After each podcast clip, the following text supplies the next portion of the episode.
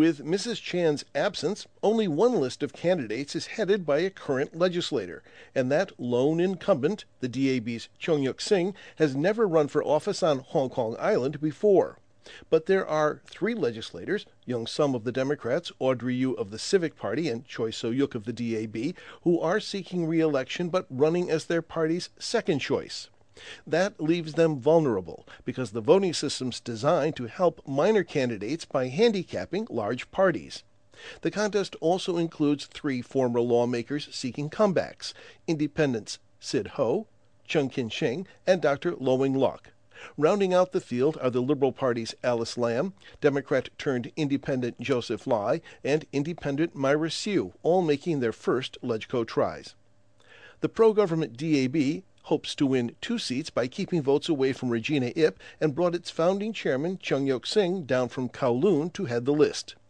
The party managed to keep two seats in the 2004 election, even though anti government feelings were running high. But does Mr. Tsang think they can do it again?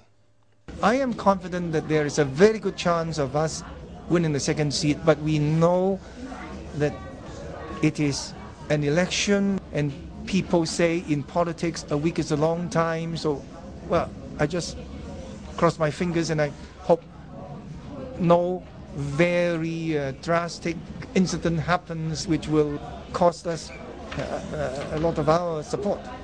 Do you expect that the patriotic camp will get any kind of post Olympic bump up because people will be feeling really oh, good about China Beijing? No, I, I'm, I'm very, very skeptical about that. I always remember Yang Liwei, the Chinese astronaut. He came in 2003, I think about a month before the district council elections, and he actually visited my school and a lot of pictures taken with me in my school. What's the result?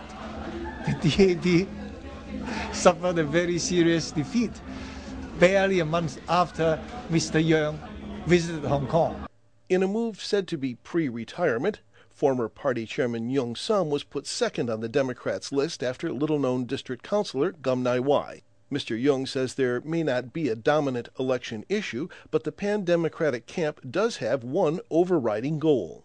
The main target for the Democrats to be so keen to take part in the election is simply because we want to make sure the Democrats in the LegCo will get at least 21 seats in order to be a gatekeeper for a democratic political packages for 2012 to come in.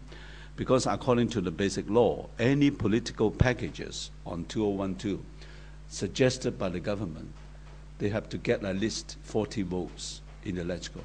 So if the Democrats get hold of 21 votes, so we can have a lot of bargaining power with the administration.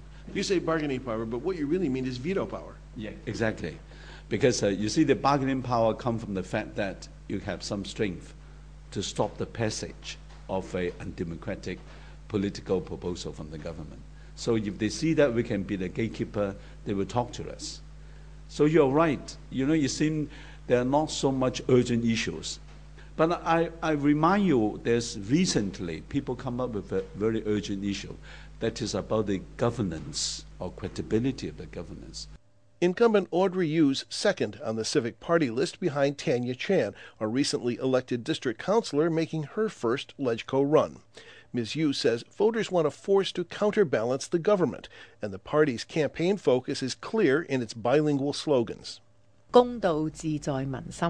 Fairness lives in everybody's hearts the English slogan is uh, the civic way, the fairer way, uh, because we always go for civic society and civil society, and of course our party's name actually is Civic Party. And fairness is a very key theme in our election because we think it runs through everything. I mean, even when you look at poor governance, you know, the mistakes the government are making these days, very much uh, it's, a, it's an effect of the government's political favoritism. You know, it's always trying to think of ways to benefit a very small sector. And also, when you're talking about inflation, for example, a lot of it to, is to deal with the high land prices, also um, you know cartels, monopolies, and unfair business practices, and so on.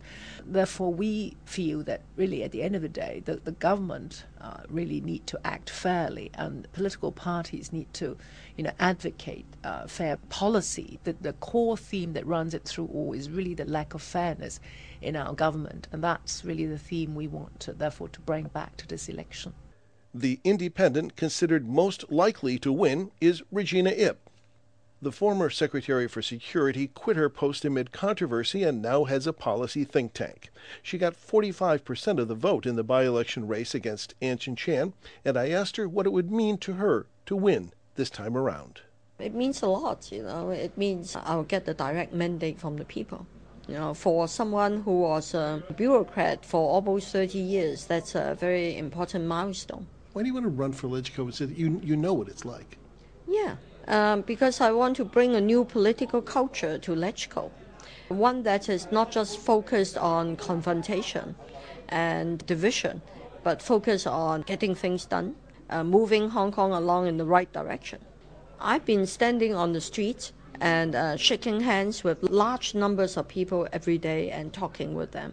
And from what I've heard, the issues uppermost in people's minds are really inflation and livelihood. I mean, the wages are going up for most people by 2 or 3% at most. Rentals are going up rapidly, and food prices are going up 10 to 30%. And if you are at the low end of the skill spectrum, you are really in for a very hard time.